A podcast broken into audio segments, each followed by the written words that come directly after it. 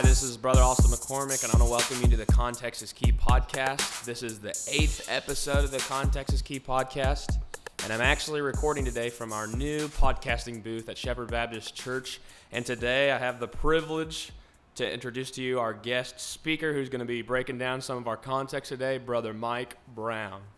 Brother Mike, welcome to the podcast. Thank you for having me again. Uh, if you remember, Brother Mike was with us, I believe, on the fifth or sixth episode of the Context is Key podcast last time we did when two or three are gathered in my name. I know he enjoyed that a lot. I felt like Jesus was right there with us. Amen. well, uh, Brother Mike has had a lot going on lately. He's had sounds like his handful in his in his life, and uh, I was going to ask Brother Mike a little bit about his, his personal life before we get in the podcast today. It gives the listener just to get a little bit of a flavor of what's going on in a pastor's life. So, man, what's been going on with you lately? No, man, my life's so boring. uh, let's see, our 10 month old started walking last night, so now she's going to be into everything all the time. That's Uh, so exciting. That is exciting. Uh, we're going to have a baby come late May, uh, so that's exciting. and you've already got the name figured out, right? Um, we're still debating the name. Um, I'm a big fan of Luther. My wife and about everybody else does not like it. I don't know what we'll name this child. Uh, baby boy seems to sound good after a while, uh, but it doesn't start with an L, so we have to keep with that theme since we have a Logan and Olivia. Uh, so we're trying to figure that out. I'm going to start another semester of school on the 4th of February. Be doing Greek study. That's ex- that is you- exciting. You are genuinely excited for that? I'm genuinely excited, slightly terrifying, uh, because I don't I, I don't speak English well, nor do I read it well, nor do I uh, communicate it well. So uh, Greek is going to be a new new one for me. It'll be fun, and uh, then there's just my side hobby, side uh, side hustle, I guess you'd call it. I do some uh, woodworking projects, and uh, every time I try to get them all wrapped up, more pile on. So that's a, always a blessing to have an extra source of, of entertainment, I guess. I know in a setting like this, uh, it seems like you would not typically give yourself any boasting or anything like that, but I will do it for you since you really don't have the opportunity to do it in this context. Brother Mike is really good at woodworking. He is. Uh, He's built my side table. I think you did that for my wedding, right? Yeah, Wedding present. Wedding present, yeah. So, it yeah, looks awful. It's awful. we use it every day. It's actually become my wife's little uh, side table. And uh, Brother Mike has given us some shelves. He's actually coming up today. He's going to install some shelves in our house. I feel like you've done more than just that. Oh, a corner shelf for me. Uh, Brother Mike has built my wooden desk that I sit at at home and do a lot of stuff. So he is very talented. So uh, you might want to get a hold of him if you're close to him. He does not deliver, though, I don't think. If you want something, you might have to come to him. I'll say price is right for anything. Price is right for anything. So if you pay enough, he might deliver it for you. It will. He's very talented in that regard. So yeah, you've had a lot going on. Uh, I was really happy yesterday whenever I saw his daughter take first steps. That's exciting. Oh, it is. She's going to be all over her brother now. He's going to, there's no way he can go to get away from her. It's going to be great. Oh boy, yeah, I guarantee you, Logan's gonna enjoy that. Um, so you've had a lot going on in your personal life. It seems like. Tell us a little bit about how the church is doing. How's Redford doing? Uh, Redford Baptist Church is doing great. We had something very exciting happen yesterday. We had a young lady come forward and get saved. Uh, she had been struggling for a while, and uh, God revealed to her she was lost and that she needed to get born again, and, and uh, God graciously saved her yesterday.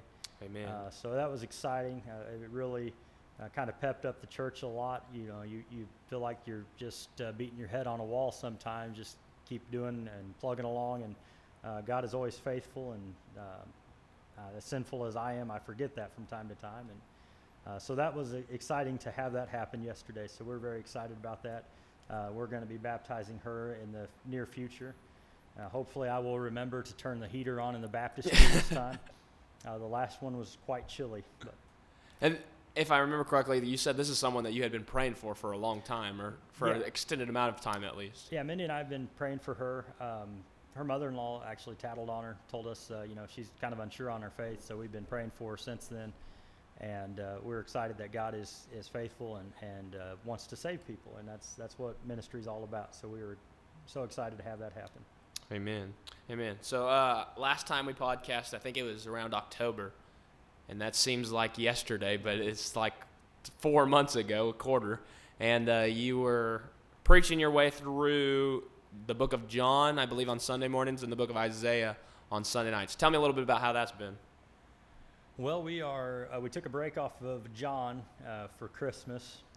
And you had a s- sermon series for I had a sermon series on Christmas, uh, what Christmas was about, and, and the meaning of Christmas, and uh, really the whole reason of Jesus' birth. And he's not in the manger still, but he came to to redeem lost mankind. Uh, preached through that. Then uh, we preached a series, uh, ended it Sunday morning on the church, what the church is about. The church is a bride, church is a body, and the church is a family, and uh, kind of seeing the aspects of what those all all entail.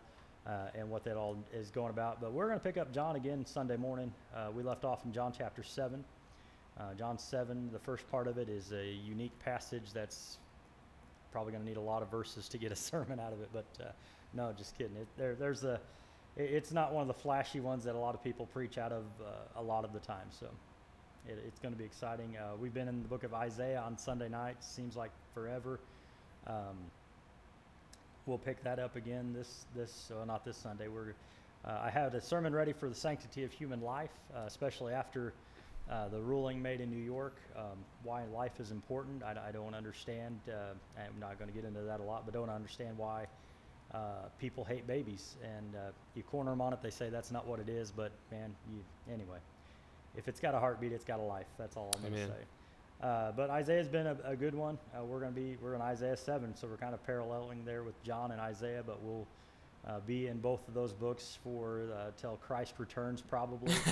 um, just because there there's so much uh, so much in them that it, it you just can't rush through without really doing a thorough exposition, getting everything out of each verse, and uh, being faithful to the text and what the text says. Uh, but it's been exciting. The church has responded well to both of them. Uh, they've they've uh, really are enjoying the verse by verse. They they didn't know first they didn't know how they felt, but they they really enjoyed a lot and uh, definitely seen some fruits from that, and that's been exciting. Amen. Well, how has last question before we move on? How has that been for you in your personal study? Uh, it's been really good. You know, you, you can read a passage so many times and not read it the same way each time, but when you are doing a uh, in-depth study of what the passage is saying, you, you learn so much more out of it. So it's it's helped me to grow. Um, it's helped me to get deeper into um, what the original languages say. Uh, that's why the benefit of the taking the Greek class in seminary. I'm excited about that, just so uh, I can have a better understanding of what the the original language says, because uh, how the translations went from Greek to English, it didn't.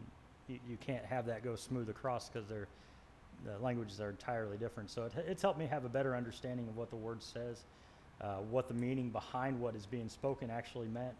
Um, sometimes we can develop an interpretation that is not even biblical. So it's it's been um, been great for me for that reason.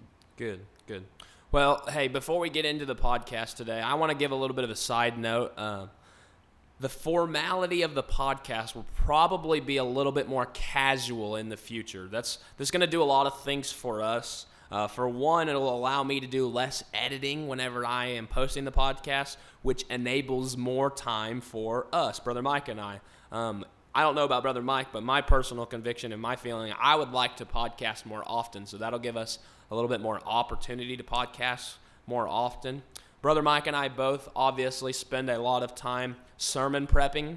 So we don't want to neglect sermon preparation time for podcast preparation time. We want to have our priorities right, which is feeding our flocks. But we hope this resource will be something that will help you in your Christian walk as well.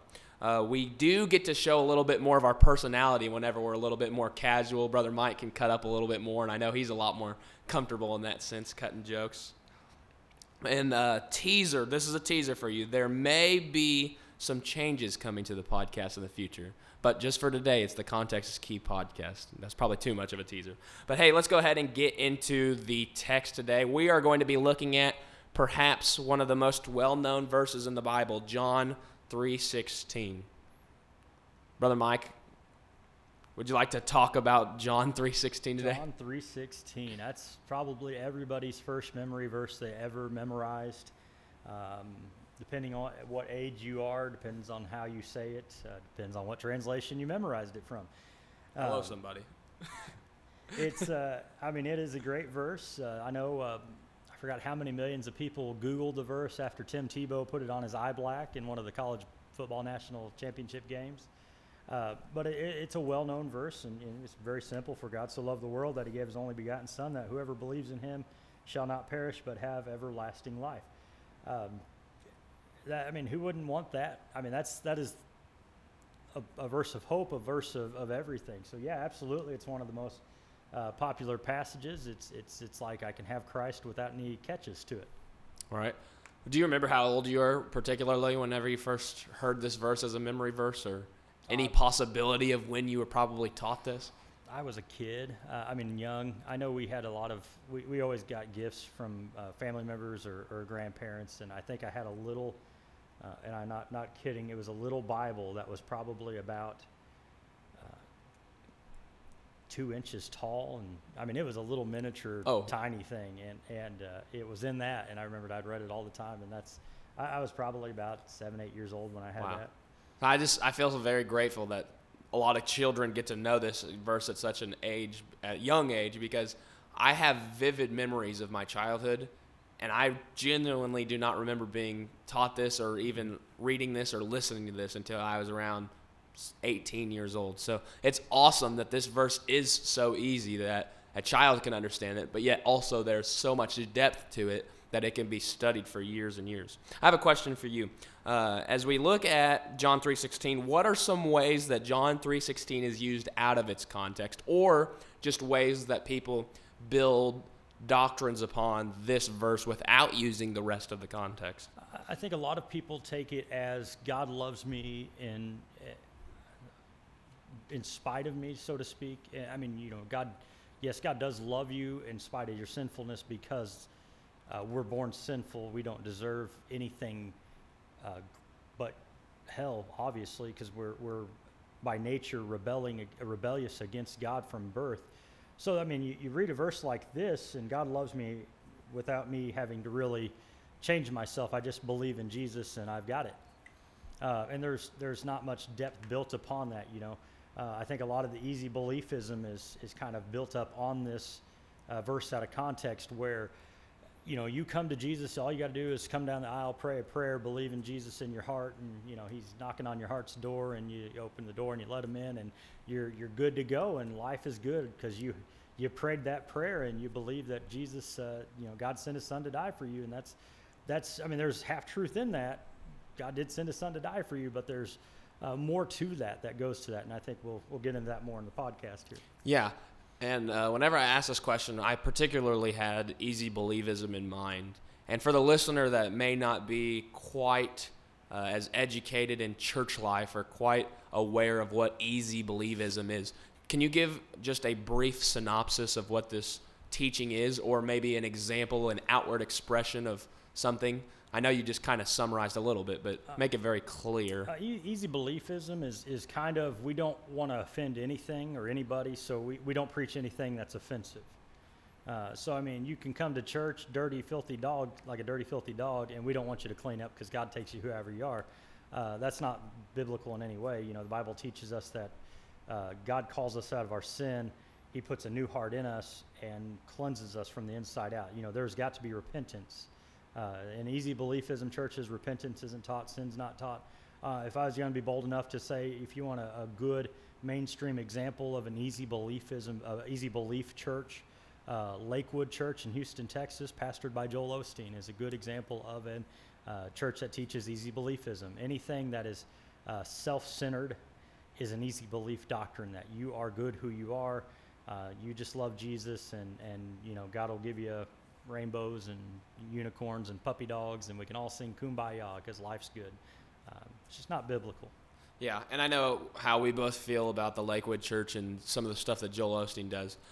And as I look at uh, some of an outward expression of easy believism, something that's very visible from a biblical stance is something that he does before and after the sermons, which is he makes everybody repeat the prayer that he prays, which we both know how we feel about this. God can use whatever means he chooses to to bring someone to salvation. But he brings everybody through a ritualistic prayer, which says, most of the time, verses like this I am what my Bible says I am. I know he's, Brother Mike's holding up his Bible right now and laughing. But then he makes everybody repeat this prayer, then gives everybody an assurance that they've been saved because they've repeated this prayer. In my opinion, this is an outward expression of what easy believism is. I, always found it interesting. He holds it before he even gets into his uh, what, what quote unquote sermon. Uh, he holds his Bible up, does his little Bible pledge, and then the Joker never reads from it. That's so true. The rest of the time, like, what is the point of you holding up a Bible just so people can't say you don't have one? That's true. Anyway. Yeah. So we're going to be a little bit more apologetic in nature in the future, but for today we're going to get back to John 3:16. I'm going to ask you another question. Do you think the majority of people who know John 3:16 know the entire context of John 3:16? I would say the majority probably do not. Um, I mean, because it's you, you, go back to, to memory verses. You know, most memory verses are just one verse pulled out of the context of a scripture. Uh, I mean, there's a lot of truth to them. I mean, you think about Philippians 4:13. That's one that I can think of that is definitely pulled out of the context that people apply sporadically to whatever situation in life. Now, I do believe that God can get you through anything, uh, any trials that you face, because he, he, promises He will. But it doesn't mean I can do anything because of of Jesus Christ. You know what I'm saying? It's, yeah. So, so I, I think definitely they don't understand the the whole context. They just it, it's something I learned when I was a kid, so it's a good verse and that, that's just my favorite one. That's all I've known. Yeah, so uh, I, I, agree with you. I feel like a lot of people do not know the entirety of the context. So today, what we want to do is break down the context, hopefully, make it easy to understand for you, hopefully, make it clear. So, Brother Mike, would you read the verses that we're going to be looking at today, and we'll go ahead and break it down after that. All right. Where do you want me to start? I'm, uh, I'm off my notes here. John 3:16 Just all the way through? to 21. 21. All right. For God so loved the world that he gave his only begotten Son, that whoever believes in him shall not perish, but have eternal life. For God did not send his Son into the world to judge the world, but that the world might be saved through him. He who believes in him is not judged. He who does not believe has been judged already, because he has not believed in the name of the only begotten Son of God. This is the judgment that the light has come into the world, and men love the darkness rather than the light, for their deeds were evil. For everyone who does evil hates the light and does not come to the light for fear that his deeds will be exposed. But he who practices the truth comes to the light so that his deeds may be manifested as having been wrought in God. All right. So John 3:16 through 21. Brother Mike said, I think it is necessary as I was talking with brother Mike before we get into the context of John 3:16 through 21 to break apart what's happening before this. If in my Bible I notice that this is red letter, obviously we know that that is Jesus speaking. Sometimes it's that's a resource to show who's speaking. But it's the same conversation that Jesus is having with Nicodemus. So let's start off with that conversation that Jesus is having with Nicodemus in verse 1. I'm going to read just a little bit of it, and then I'm going to ask Mike to break apart the necessity of the new birth. Starting in verse 1, it says, Now there was a, ma- a man of the Pharisees named Nicodemus, a ruler of the Jews. This man came to Jesus by night and said to him, Rabbi, we know that you are a teacher come from God, for no one can do these signs that you do unless God is with him. Jesus answered him, Truly, truly, I say to you, unless one is born again, he cannot see the kingdom of God. Nicodemus said to him, How can a man be born when he is old? Can he enter a second time into his mother's womb and be born? Jesus answered, Truly, truly, I say to you, unless one is born of water and born of the Spirit, he cannot enter the kingdom of God. That which is born of the flesh is flesh, and that which is born of the Spirit is spirit. Do not marvel at I said to you, You must be born again. The wind blows where it wishes, and you hear its sound, but you do not know where it comes from or where it goes. So it is with everyone who is born of the Spirit. Brother Mike, what is happening in these verses? What is the necessity of the new birth for a believer? I know whenever someone asks you this question, you just want to preach the gospel. So if you feel led to do that, just go ahead. Absolutely. Well, I mean, you, you go back, you got to see who's in this story. You have uh, a Pharisee named Nicodemus. Uh, the Pharisees were the religious sect of, of the day. Um, they, they were very astute, very knowledgeable in all the Old Testament, so they knew uh, where Jesus was going to be born. They knew all of these things. There's no uh, reason that Nicodemus, you know, that the, the Pharisees didn't know who Jesus was, and in fact, Nicodemus will testify that he he does. Um, they, that he knows that uh, he is a teacher come from God, uh, that no one can do the signs that he does unless God is with him. So Nicodemus understands who he is. Now, Nicodemus is coming to Christ because he is, his, he's aware that his belief system, what he's always been taught, what he's always known, is not true. It's not accurate. It's not. Uh, it's very set up in legalism. It's very works based. Uh, Jesus, he doesn't even answer his question, doesn't even acknowledge his statement uh, that he says, but says that he needs to be born again. Um, and that is a spiritual new birth. There's, there's, you know, you are born according to what the Bible says. You are born uh, sinful because of the, the sin of Adam. We inherited our sinful nature uh, from Adam and Eve. But when Christ came, he came to redeem a lost, fallen mankind. Uh, the Bible calls him a new Adam that came to, uh, to, to give us a new life. And now we, when one is born again, that means we get a new spirit, new, a new heart. We get all of that put inside of us to where there, there's a necessity. Because in our own ability, uh, if you look at the, what the, the, the Pharisees believed and how many laws that they had, there was no way possible for anybody to become good enough. Uh, they, they couldn't keep the law. They couldn't keep the standard. I mean, you look at uh, God gave 10, they couldn't keep those. Um, it's just a, a, big, a definite need because works based salvation never equals biblical salvation. Uh, you can't get yourself cleaned up before you come to Christ. Your, your, your righteousness, what Isaiah says, is uh, filthy rags before a holy God. You, you can't do enough good. Nicodemus learned this firsthand. You know, he's a ruler of the Jews. He was on the Sanhedrin. He was uh, one of the one of the elite in that Jewish nation at that time. And all of his good works, all of his good deeds, uh, were not good enough. Uh, you even take that into the book of Acts when a man named Saul uh, has an encounter with Christ, uh, who he was. He was a Pharisee. He had all the reason to boast. Knew all of those things. Works-based salvation. Your good works, you don't have any. First of all, but they're not good enough to do any good for you to please a holy God for your salvation. So right off the bat, we're born sinful and we need a savior. And some people say, well, that's just that's just rude. You know, some people are good. Well, no, when you were born, you were already deemed what you were, and that's guilty. You're you're sinful. You're separated from God. You you don't have any righteousness, no good in you. Um, I've got two little kids under the age of five. There's no good in them. they do good things because they want approval. They want to, to the applause. They like to have the good thing. But you put down, uh, my, my son likes to play with Legos. He builds up a big wall with his Legos. He wants to come show me and my wife how good he's done. He wants our approval. His little sister will be in his her walker and she will take off running and plow right into his wall of Legos and then giggle after she does it. Uh, there's no good in them. They're, they're, we're born that way. Uh, we definitely have a need of a Savior because religion never has saved anybody. Religion has never done anything good on a spiritual level to redeem a fallen mankind. The sad reality is, uh, you know, the, how the, the, the system of religion the Pharisees had parallels very much to Roman Catholicism today. A lot of works based, a lot of uh, ritualistic things that you do. You say this prayer for this occasion here, this prayer for this occasion here. Uh, none of that is going to please God. Listen, the Pope is probably the most morally uh, what most people in the world say the most morally high man, but even he's lost and needs a Savior. So the, the whole need of a new birth is because we don't have anything good in us, and we need a Savior to redeem us, to make us righteous, not because of our righteousness, but because of His righteousness in us. And that's what he's telling Nicodemus here. You, you don't have it. Yeah, I think it's very obvious that today, uh, Brother Mike and I are discussing the doctrine of soteriology, which is simply the doctrine of salvation.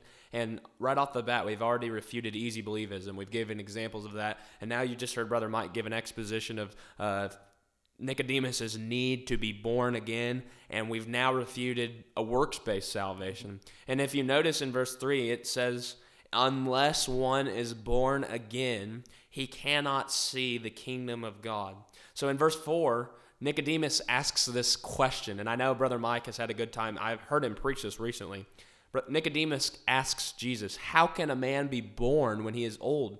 Can he enter a second time into his mother's womb? And in verse 5, Jesus answered, Truly, truly, I say to you, unless one is born of water and the Spirit, he cannot enter the kingdom of God. I know that there is thorough exposition that can be given to that verse alone, but for the purpose of time today, I'm going to keep going. In verse 6, it says, That which is born of the flesh is flesh, and that which is born of the Spirit is spirit. So, whenever we are talking about the necessity of the new birth, whenever we're talking about Jesus exhorting Nicodemus that he must be born again, we are talking about the necessity of the role of the Spirit of God in salvation. We would both agree that salvation is impossible for a lost person unless the Spirit of God intervenes on behalf of lost sinful man and begins a work in that lost sinner before salvation can occur. Jesus is basically teaching this doctrine to them. This is the doctrine of regeneration. This is the doctrine of the Spirit calling sinful man to himself, like Brother Mike emphasized. Salvation is impossible without the Holy Spirit. Would you agree with that? I would absolutely agree with that. Uh, you have got to be drawn by the Spirit of God. You cannot. Well, first of all, we don't we don't seek after God. I mean, Romans three lays it out there really really clear. There's none good. There's none no, none righteous. There's none who uh, seek after God. All have fallen away. Um, in my flesh, I don't want anything to do with God. But when the Holy Spirit of God comes in, He reveals my sinfulness to me, convicts me of my sin, uh, and then draws me to to a Savior. And then when I repent of my sin, then I realize, man, I want God. I, I have. Uh, the Bible talks about my righteousness or my sinfulness, excuse me, being imputed on Christ and his righteousness being imputed on me. And now I have the Holy Spirit of God dwelling inside of me. That makes me want to be righteous. That makes me want to know God. That makes me want to get into the Word. That that is what we would say is the agent that is used for sanctification, uh, not because of uh, the, of anything I can do, but my salvation produces good works. Right. Yeah. So, with that thought in mind, as, as Nicodemus continues this conversation with verses 9 through 15, Nic- Nicodemus said to him in verse 9, How can these things be? And so Jesus begins this conversation with Nicodemus. And in this conversation, John 3:16 is in this context. It's not something that we rip apart out of the rest of this context. This is a conversation that Jesus is having with the man Nicodemus. He's already taught to him the necessity of the new birth. But before we get into John 3:16, real quickly, I'm going to read verses 10 through 15. I'm going to have brother Mike give a quick quick exposition of that and then we're going to focus on the verses that we read at the beginning. Verse 10 Jesus answered him, Are you the teacher of Israel, and yet you do not understand these things? Brother Mike explained those, that verse already. Verse 11 Truly, truly, I say to you, we speak of what we know and bear witness to what we have seen, but you do not receive our testimony. Verse 12 If I had told you earthly things and you do not believe, how can you believe if I tell you heavenly things? Verse 13 No one has ascended into heaven except he who descended from heaven, the Son of Man. Verse 14 and as Moses lifted up the serpent in the wilderness, so must the Son of Man be lifted up. Verse 15, that whoever believes in him may have eternal life. What is verse 14 and verse 15 teaching us, real quickly? Um, Jesus is foretelling his death on the cross, and that how he is the, the one that's going to be lifted up, and that whoever believes in his, his sacrificial death, why he came. It's not, I mean, a lot of people believe that Jesus died on a cross. I mean, Catholics have crucifixes everywhere. Obviously, they believe Jesus went on a cross but they don't believe in his work of atonement that was done on the cross.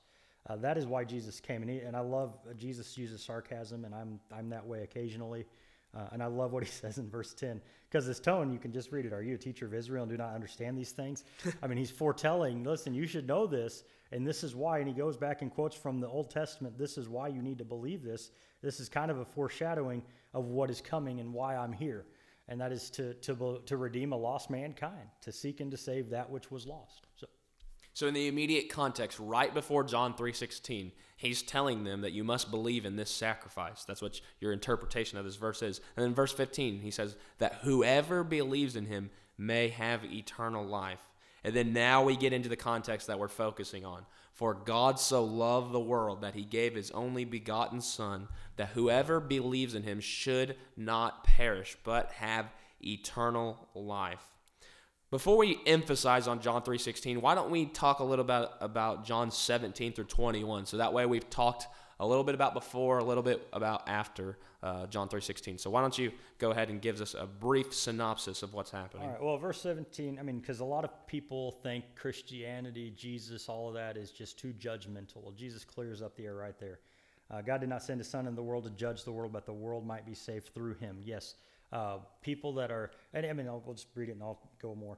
He who believes in him is not judged, but he who does not believe has been judged already because he has not believed in the name of the only begotten Son of God. This is the judgment that the light has come into the world, and men love darkness rather than light, for their deeds were evil. For everyone who does evil hates the light and does not come to the light for fear that his deeds will be exposed. But he who practices the truth comes to the light so that his deeds may be manifested as having been wrought in God. Um, those who do not believe, lost people don't like Christianity. They don't like Jesus because the Bible exposes their sin. In the book of James, it talks about the Word of God being like a mirror. It reveals yourself to who, who you really are. Uh, Minda, you know, if you notice, all uh, Christianity is the, the one religion that is persecuted more than any, any other on the face of the earth, and it's because of our Savior. It's because He called people out of their sin. It's because the Word of God calls sin what it is. Men love darkness. When does the majority of crime happen? It doesn't happen in broad daylight. It happens in the dark. So you mentioned men love darkness. That is our natural state. Natural state. We we. I mean, if well, I mean, just even even something that's not even as serious. You you think about a diet. Well, a salad is definitely healthy for you. But man, that fried chicken is good. Right. In our natural state, our flesh desires that sinfulness. There's pleasure in sin. You, you look at the, you know, even commercials on TV, they don't portray, uh, beer commercials do not portray what alcoholism can entail. They don't show you the, the, the damage done by drunk drivers. They don't show you what a pickled liver looks like. They don't show you what a battered wife looks like or abused kids because of the product being used. Everybody's having a good time. Everybody's living it up. Um, you know, in our nature, we want that sinfulness because of our sinful nature, when light is exposed on our sinfulness, we don't like it. Now, there's always, I always say this, there's always two options. You know, we, we, we get exposed to our sin, we can continue to rebel against God, or we can repent and be right. Uh, when God, the whole, when the Holy Spirit of God is, is shining light on my life, in my heart, of what sin I have, I can repent of that sin, or I can continue to rebel. And that's, I mean, when salvation is presented, you're presented with your sin. You're a sinful person. You're a sinner. You need to repent and get right, or you continue to rebel. And I mean, I believe this is just kind of laying it out there, not only just for Nicodemus, but the Jewish leaders and all of those people that are being taught by them. You think of the, the, the people that are influenced by works based religion, especially in this passage we're dealing with. How much influence would Nicodemus have? Because we, we know later, and because of what Scripture teaches in church history, Nicodemus became a follower of Christ because of this encounter. Uh, the light was shown on his sinfulness. He had uh, I mean, influence that he lost on earth diminished. He ended up dying alone and homeless, but he, he had Christ, and that was everything to him. Uh, when, we, when we have our, our sin exposed by the Word of God, it, it is a painful thing, but when we repent of our sin and we trust Christ and we follow Him, we love the light. We love the Word of God. We know that you know we, we know we're not going to be perfect, but we can we can continue to grow in our faith because we can see this. The, the gospel message is not is, it's good news, but it's not one that's well received because men love darkness. They love the sin and they don't want it exposed. So now Jesus has taught Nicodemus the necessity of the new birth, and now he's telling Jesus or Nicodemus in verses 20 and 21 everyone who does wicked things, which is us in our natural state, as Brother Mike just explained, hates the light. Meaning, we do not want to be saved. We have that heart of stone. We are hardened to the things of the gospel, and we do not come to the light. Meaning, there is nothing in ourself like Brother Mike is teaching, that merits salvation within us. We do not want to come to the light because our deeds will be exposed, just like Brother Mike is explaining. We do not want our sin to be uh, seen. Jesus said, I am the light of the world. But then in verse 21, we have a change of direction. But whoever does what is true comes to the light. How is someone that hates the light and cannot come to the light have the capacity to do what is true? How does someone that does wicked things and hates the light come to do what is true? Comes to the light. He just says in verse 20, no one comes to the light, but in verse 21, he says, whoever does what is true comes to the light, so that it may clearly be seen that the works have been carried out in God. What has happened to a person that has come to the light? Conversion. Conversion. And how does that happen if we hate the light and we don't come to the light? Um, we we get a new heart put in us, a new change, a new a new new creation. The Bible says we become a new creation, uh, and also says that we God removes the heart of stone and gives us a heart of flesh. How do we give ourselves? How do we merit that? How do we get a new heart? Repent and believe Christ.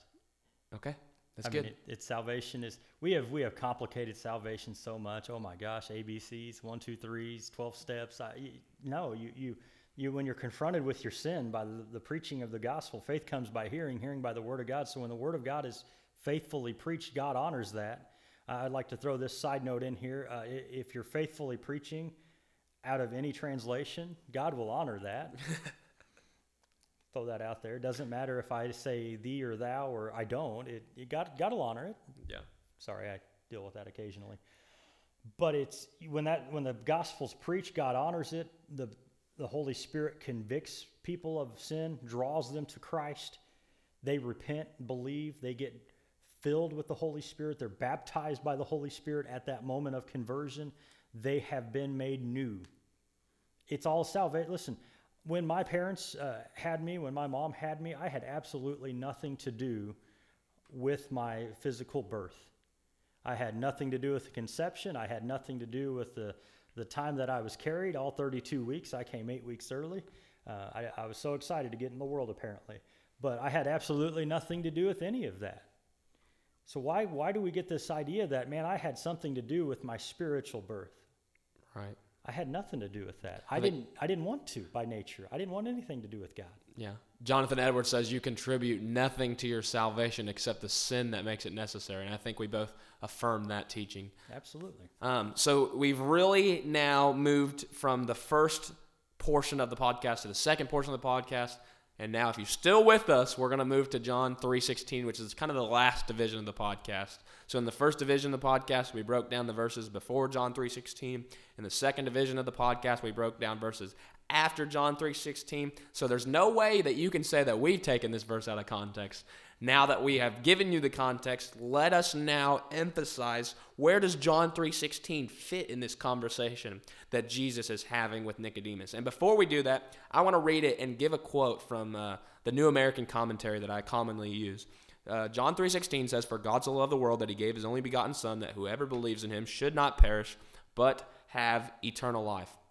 The New American Commentary says about John 3:16 through 18, interpreters should deal with a minimum of the 3 verses I am treating together because it takes at least that many verses here to obtain the correct meaning. Verse 16 serves as a statement of fact involving the agency who's the Son, God, used to bring salvation to the world. Verse 17 expands on God's intention and clearly identifies God's purpose in sending the Son. And verse 18 provides a point, a pointed reality statement concerning the present nature of judgment, a reality to uh, no reader should fail to understand. Only when these three verses are allowed to hang together does the reader begin to grasp the full meaning of the coming of Jesus and the message of John's gospel of salvation expounded here. So we've given you those verses already. I want to implore you do not take this verse and use it alone. Use it in its context. We've given you its context. Context is key. God so loved the world that he gave his only begotten Son, that whosoever believes in him should not perish, but have eternal life. Brother Mike, I think when we're looking at this verse, we're dealing with two things, and they're both important things. It's the necessity of God to bring salvation to a lost sinner, but it also has something to do with man's free agency or man's responsibility to do what they should do. God so loved the world that he gave his only Son, that whoever believes in him should not perish. Who starts this salvation? What does this salvation start with? Jesus. I mean, it's that's the Sunday school answer. It's always the right answer when you don't know it, right? Uh, he he he draws. I mean, he's the one that comes and draws us. He gives us the new life, and then we have to come, uh, as the Bible says, we are saved by grace through faith, not by works. Uh, even even in verse 16 there it says, "Whoever believes in Him." Uh, that's an element of faith. We have to, I believe this, that God gives us the faith we need to even believe in Christ because in my own fallen, sinful state, I don't have any because I don't believe Him to begin with. So it, it, definitely, Jesus is the one who draws, Jesus is the one that uh, brings us to Himself, gives us the faith, and puts a new life in us. Uh, I'm going to quote another, uh, use another quote, and this is used for by one of the most well-known reformers of the Protestant Reformation. He says, "I'm talking about the points that I reference." He says, "Both points are distinctly stated to us, namely that faith in Christ brings life to all, and that Christ brought life because the heavenly Father loves the human race and wishes." That they should not perish. And this order ought to be carefully observed. For such is the wicked ambition which belongs to our nature, that when the question relates to the origin of our salvation, we quickly form diabolical imaginations about our own merits. Accordingly, we imagine that God is reconciled to us because he has reckoned us worthy that he should look upon us. But Scripture elsewhere extols his pure and unmingled mercy, which set aside all merits. So I think a lot of people use this verse as a factoid in their opinion to believe that since God gave himself for the human race, that everybody is worthy of salvation, or that every person deserves salvation, or that everyone should be given the opportunity of salvation. We know what do we deserve, brother Mike? We deserve hell on our on our best day. And why do we deserve hell? Because we're sinful and God is holy. Exactly. But praise God that as saved Christians that believe in Him, we do not have to go to hell because of the work that He has done in Amen. us. No merit in ourselves. We do not deserve this. We do not force God's grace to be given to us because it's no longer grace at that point. Mm-hmm. He says, Whoever believes in him should not perish but have eternal life. Now, I know this is going to be a little bit controversial for some people, but I want to ask you a very simple question How does a dead person believe in God? The Bible explains to us in Ephesians 2 1 that you were dead in your trespasses and sins. How does a dead person have the capacity to believe in God? And I think it's in this verse. They, they have to have somebody give them life. And who is the one giving life in this verse? Jesus is. Yes, God loved the world in such a way that he gave his only son, Jesus. In verse 15, he says, Whoever believes in him may have eternal life. This is a great hope for us. This is a Bible verse that I love because it's in God's Word. It gets me very passionate. In verse 20, we already seen that everyone who does wicked things hates the light and does not come to the light, but does, verse 21, but who does what is true comes to the light. We have seen that salvation is a work of God in an individual, to, or to an individual, for the glory of God alone. What are some other ways that you've seen John 3:16 used? Or what what's I, I asked you to bring a quote with you to the to the you ain't got nothing for the quote. I have a quote. Okay. Uh, I've seen. Uh, I mean, I honestly I have seen it used as more of a marketing tool more than anything else. Uh, you, you know you see it on T-shirts, hats, uh, what what you know whatever it may be, but it, it, it's a used, misused I should say to to just draw a crowd to bring a, an easy belief message in to, to get people to, to feel good. You know, hey, you, you have some value, you have some worth. Um, you know, God loves you. You just believe Him, and you'll have eternal life. And and you know, it's that that's uh, like I said earlier, half truth, yes. But when you have the full picture, you don't have any good in you. You don't have the desire to want to come to Christ. You're you're living in darkness, and when the light is exposed, you hate the darkness, but when Jesus came and he, when you were saved, he put his spirit in you. He gave you eternal life. He made you live in light because he is light, and you love the light now. Amen. I'm going to close us by reading a, a quote by uh, Charles Spurgeon. I know I've read a couple of quotes already.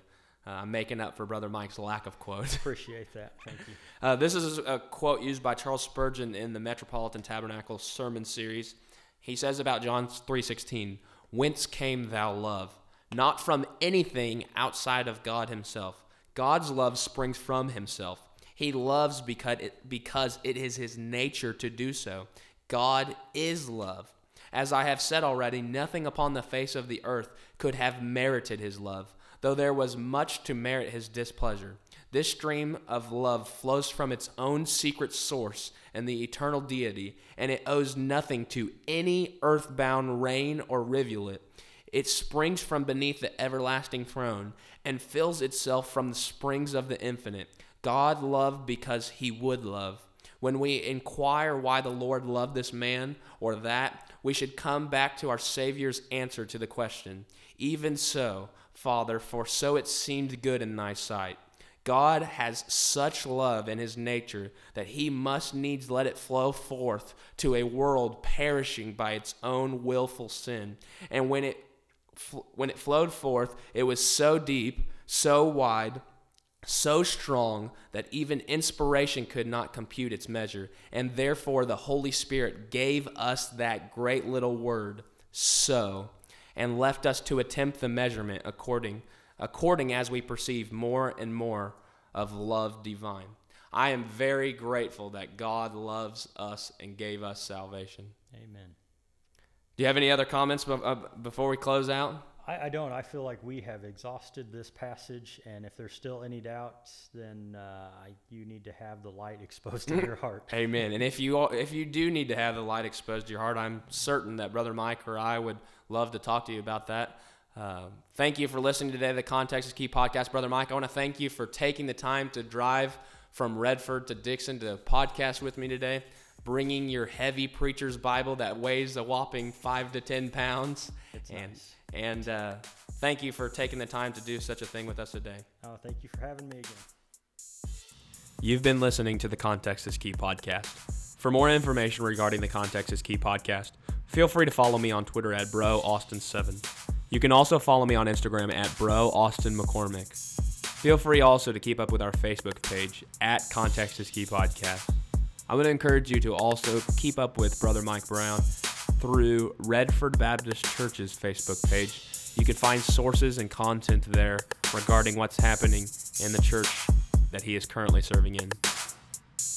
Once again, I want to thank you for listening to the Context is Key podcast. Don't forget, context is key.